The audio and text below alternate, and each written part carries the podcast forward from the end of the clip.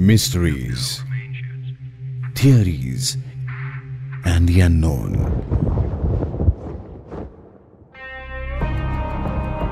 The India Classified Podcast, a Red FM original.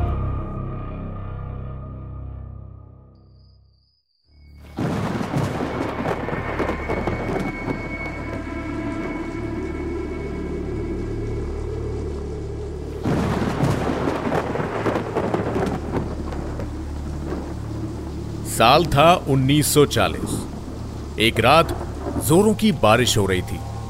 सभी लोग अपने अपने घरों में दुबके हुए थे कि तभी आसमान से एक ज़ोर की बिजली चमकती हुई गाँव के एक बड़े से टीले पर आ गिरी। उसके गिरते ही जोरदार धमाका हुआ।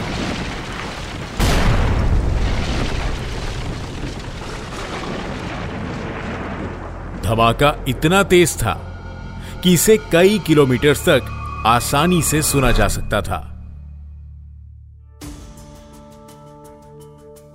अगली सुबह गाँव के उस टीले पर लोगों की भीड़ जमा थी।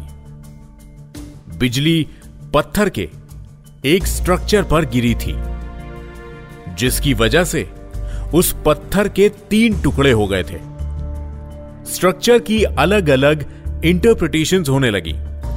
और कहा जाता है, इसे भीम की गदा मानकर पूजा जाने लगा। धीरे धीरे यह बात चारों तरफ़ फैल गई और लोग दूर दूर से इसे देखने आने लगे। लोगों की भीड़ लगती गई।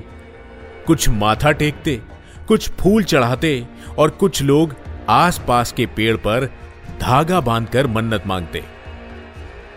लेकिन एक दिन कुछ लोग यहाँ पर आए, जो सूट बूट पहने हुए थे और इन सभी के हाथ में ब्रीफ केस थे। इस टीम ने स्ट्रक्चर के आसपास बैरिकेटिंग करके इसकी जाँच शुरू कर दी। उन्हें इस बात में कोई दिलचस्पी नहीं थी कि यह स्ट्रक्चर भीम का गदा है या फिर कुछ और। ये लोग आर्कियोलॉजिकल डिपार्टमेंट से थे। अलग अलग तरीकों से जाँच पड़ताल की गई।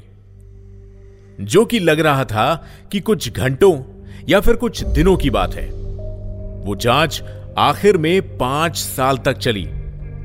पाँच साल तक आर्कियोलॉजी एक्सपर्ट्स इस साइट का मुआयना करते रहे। इस सर्वे के रिजल्ट्स चौंकाने वाले थे। एक्सपर्ट्स की टीम भी हैरान थी। कहा जा रहा था कि यह नामुमकिन है। लेकिन सच उनके सामने खड़ा उन्हें घूर रहा था। अगर उस दिन वो बिजली उस टीले पर नहीं गिरती तो शायद कभी मालूम नहीं चलता कि वो स्ट्रक्चर असल में एक पिरामिड है, जो पिरामिड्स आज तक माया इजिप्ट और कंबोडिया में देखे गए थे। वो भारत के एक छोटे से गाँव में किसने बनाए? मित्र के रेगिस्तान से।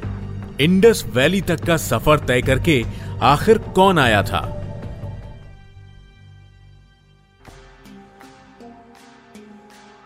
इंडिया क्लासिफाइड सीज़न टू के इस एपिसोड में मैं आपको सुनाने जा रहा हूँ भारत में मौजूद एक पिरामिड की कहानी, जो कि शायद दुनिया का सबसे प्राचीन पिरामिड है।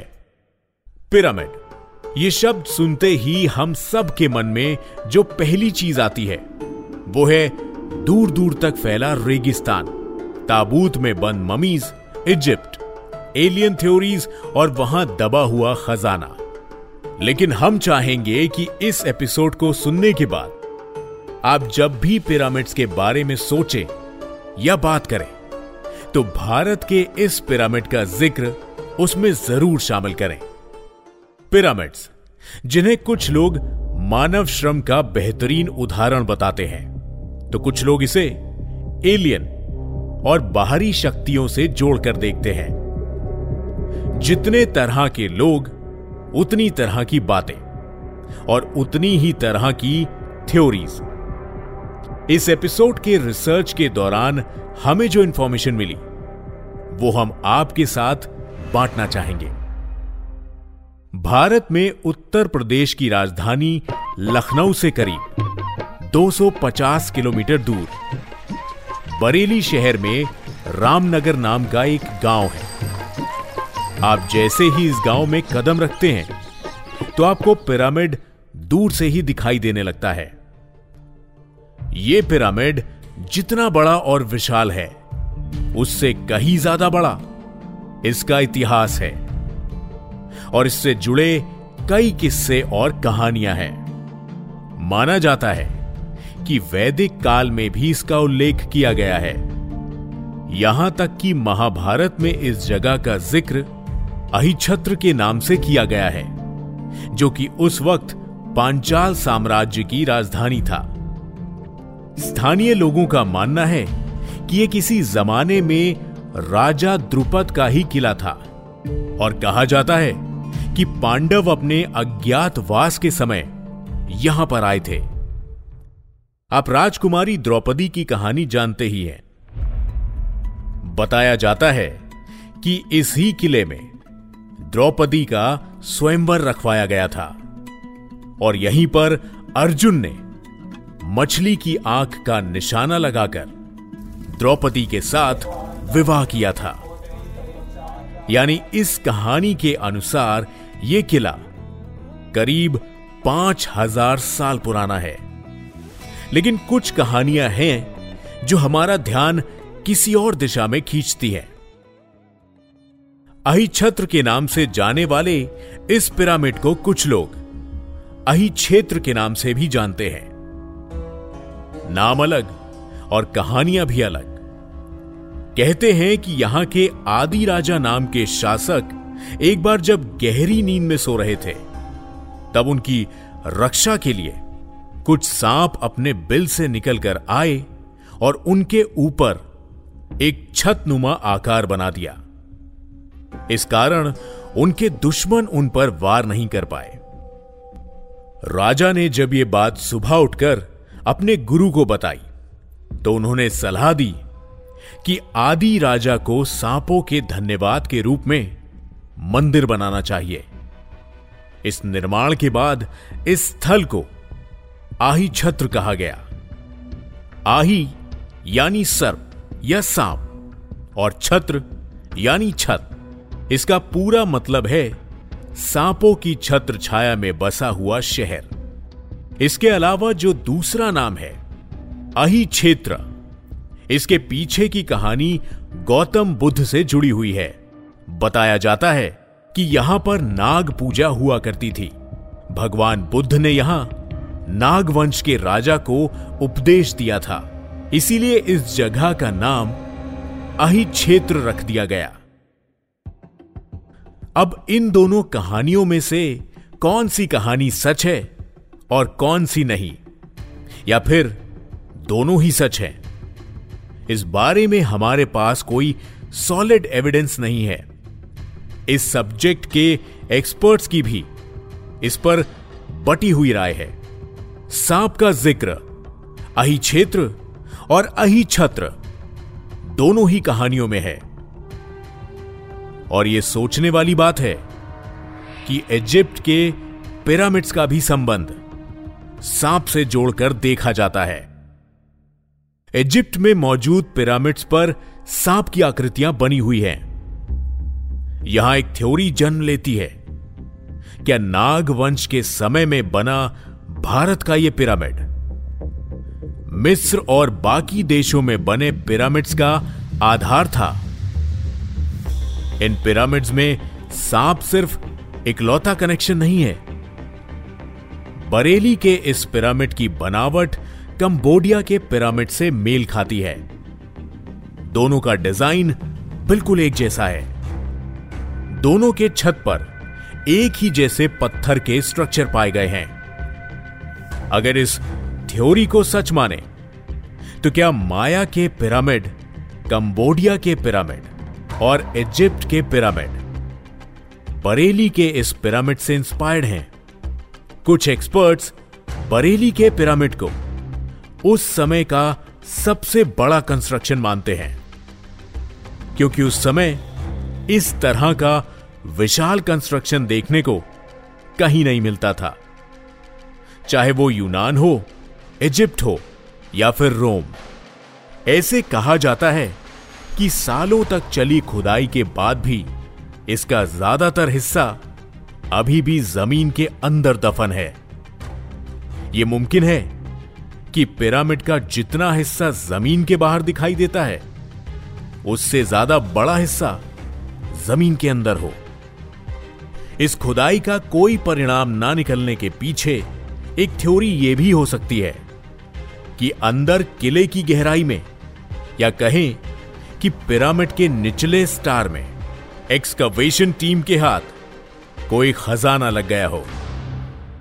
लेकिन अगर मैं आपसे यह कहूँ कि यह बात सिर्फ़ एक थ्योरी नहीं है, बल्कि यह वो सच है जो शायद हमसे छुपाया जा रहा है।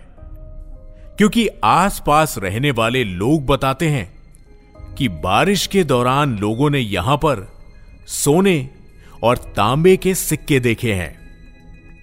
अनुमान यही लगाया जाता है कि पानी भरने और मिट्टी खिसकने की वजह से ये सिक्के बाहर आ जाते हैं।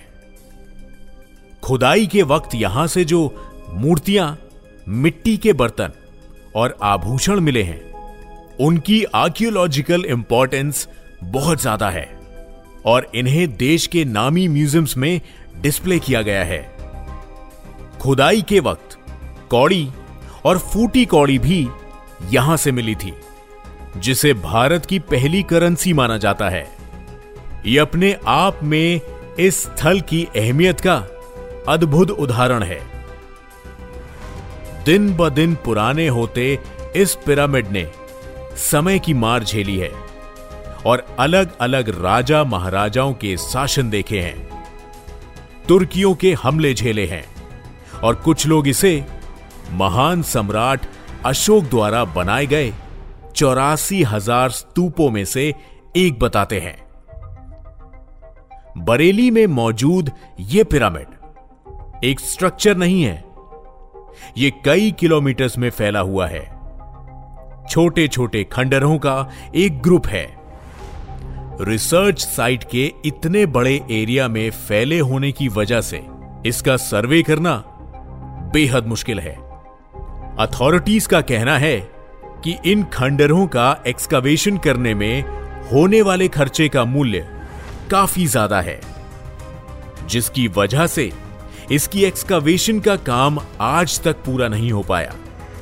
लोकल्स यहाँ से ईंट पत्थर उठाकर घर ले जा चुके हैं। इसीलिए इसकी एक्यूरेट हिस्टोग्राफी पॉसिबल नहीं है।